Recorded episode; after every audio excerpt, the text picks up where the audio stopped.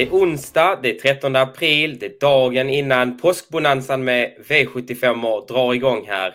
Men innan dess har vi en spännande V86-omgång som väntar, där Solvalla och Åby delar på värdskapet.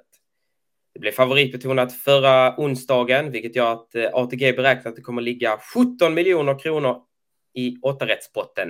De ska vi försöka lägga vantarna på, eller hjälpa till så att ni kan lägga vantarna på dem i alla fall, med 3S programmet där vi på Travondens spel tar fram spiken, skrälloppet och chas.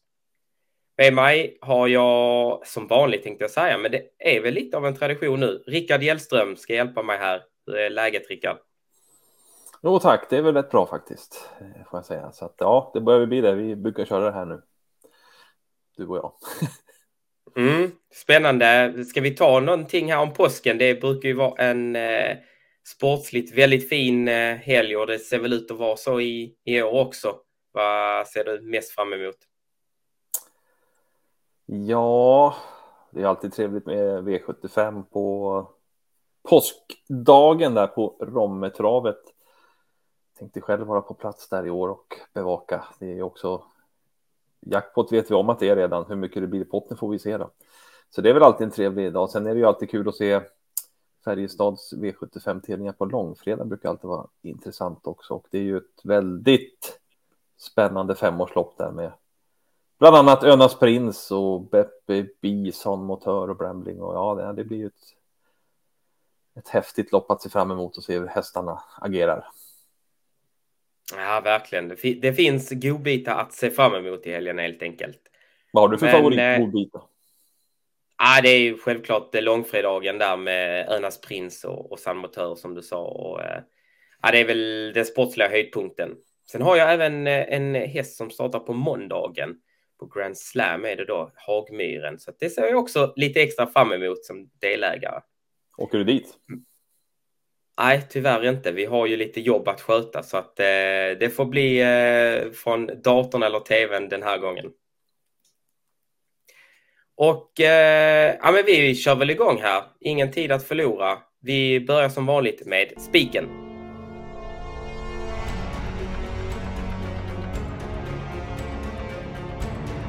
Vår fina spiksvit svek ju i lördags, eller sprack i lördags när Kentucky River galopperade dubbelt. Men eh, ja, vi, eh, vi går tillbaka till förra onsdagen. Då spikade vi Napoleon Cash och den var ju lite mer framgångsrik. Så att eh, nu startar vi en ny trend här. Vi går på en häst i vilken avdelning, Rickard? Vi går till Sovalas V86 6.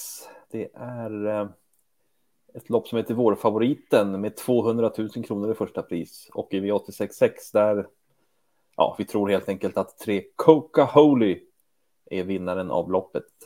Det är ju, ja, han blir ju stor favorit i det här loppet. Såklart tänkte jag säga. Men han har ju en väldigt passande uppgift också. Kommer ju från tre raka segrar. Senaste vinsten den togs eh, i slutet på mars. Då han eh, satt i andra ytter fram till upploppet och sedan, eh, ja, han avgjorde ju väldigt enkelt mot eh, Urban Africa som gick i ledningen och Custom Chef som höll tappert från utvändigt ledaren men stå emot Coca-Holi var inte lätt den gången. Och eh, ja, vi tror att det blir svårt för de två hästarna att ta revansch på Coca-Holy. Han har ju spår invändigt om dem den här gången och han öppnade ju faktiskt likvärdigt som dem förra gången och om Örjan Kihlström vill så kan han nog sitta i ledningen ganska tidigt den här gången och eh, ja, han bör bli svårslagen. Så att eh, tre Coca-Holy tycker vi är bästa spiken i omgången. Mm, hög procent som du sa, men eh, vi har väl sett det tidigare att eh, framförallt på V86 att det behöver inte alltid vara den mest roliga spiken eh, för att det ska vara den bästa, utan man, man kan väl köpa något lopp med, med någon stor favorit så länge man har bra drag i de andra avdelningarna. Vi, eh, vi tar tre Coca-Cola och går vidare till eh, loppet där vi ska få upp lite utdelning då. Och då är ju såklart skrälloppet.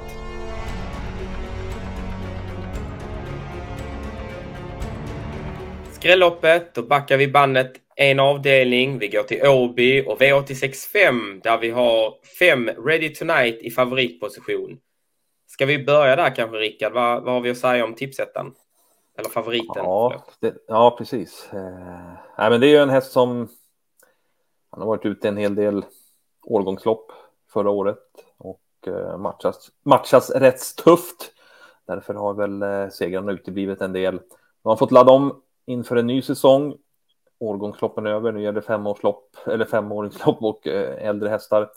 Han har blivit vallack under det här uppehållet och ehm, ja, det låter ju. Jag pratade med Peter Untersteiner här i förra veckan och ja, det lät ju som att han var riktigt nöjd med hur Ready Tonight skötte sig nu eh, i jobben och han har ju faktiskt fått tre banjobb inför comebacken här så att han låter väl förberedd är ju rätt startsnabb och eh, man kan nog förvänta sig en bra prestation av honom. Så att ja, men den hästen tror vi väl en hel del på i loppet faktiskt. Ja, favorit som jag var inne på, 33 procent i nuläget. Det är kanske inte är en sån man vill ha som vinnare när det är ett skrällopp. Eh, ska vi lyfta fram någon roligare?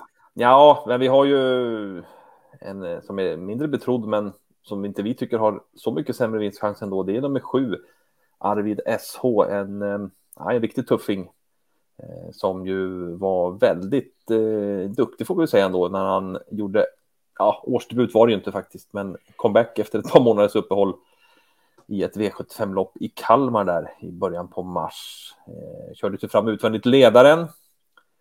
Eh, och ja, han höll ju riktigt bra, men kunde inte stå emot en annan häst i loppet eh, som är med här också. Då. Det är ju Tio Brandsbys Jokebox där som spurtade till seger.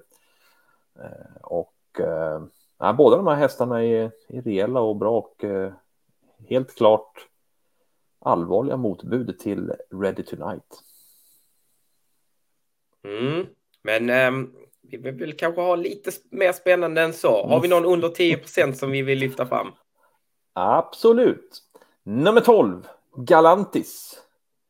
Den ska vi lyfta fram. Uh, han um, har ju, Johan Lejon, där tränaren, berättat att han fick in ett dåligt parti hö Eh, Eh, vilket innebar att hästarna agerade sämre. Men eh, nu har Galantis kommit ut och gjort en start eh, efter det där och han såg ju eh, klart förbättrad ut.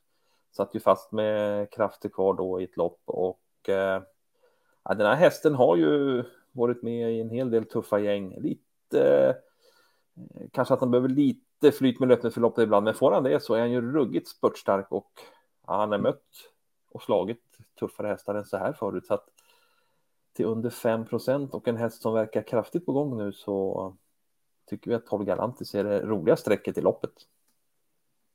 Ja, där fick vi en lite roligare. Där känner vi att vi får nöja oss lite. Vi, eh, vi vänder blad här, känner oss klara med skrälloppet och går till sista rubriken. Det är som vanligt bas.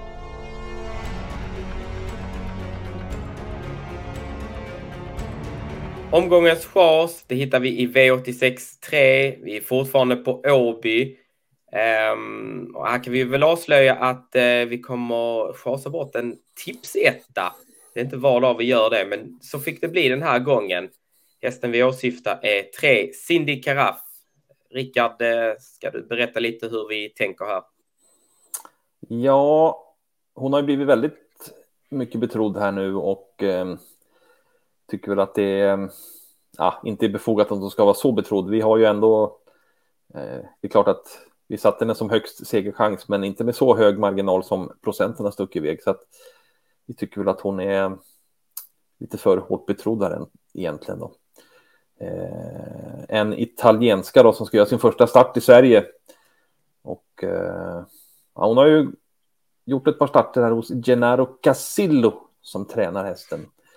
Eh, fem starter har det blivit i hans regi, tre segrar och eh, ja, det har ju varit spetsvinster där så att eh, hästen ser väl ut att vara rätt så startsnabb och det är ju fullt tänkbart att hon kan ta ledningen och är ju naturligtvis en häst som kan vinna därifrån. Men det är ändå lite frågetecken eh, ändå när hon kommer till Sverige och eh, ska ställas mot nytt motstånd här. Så att de bara ska ut och vinna, det är väl det som är lite tveksamma till att det bara att hon ska vara så stor klar favorit där. Så att, nej, för hårt betrodd tycker vi att hon har blivit helt enkelt.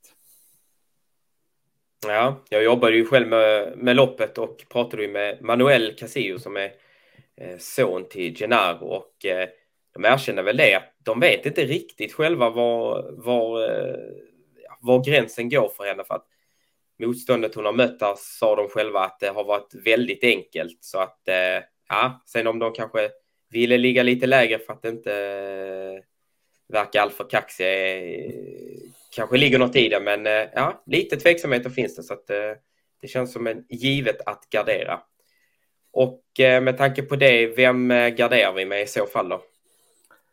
Ja, nummer åtta Bowler Day har ju Fredrik Persson presenterat i fint skick här i årets båda starter.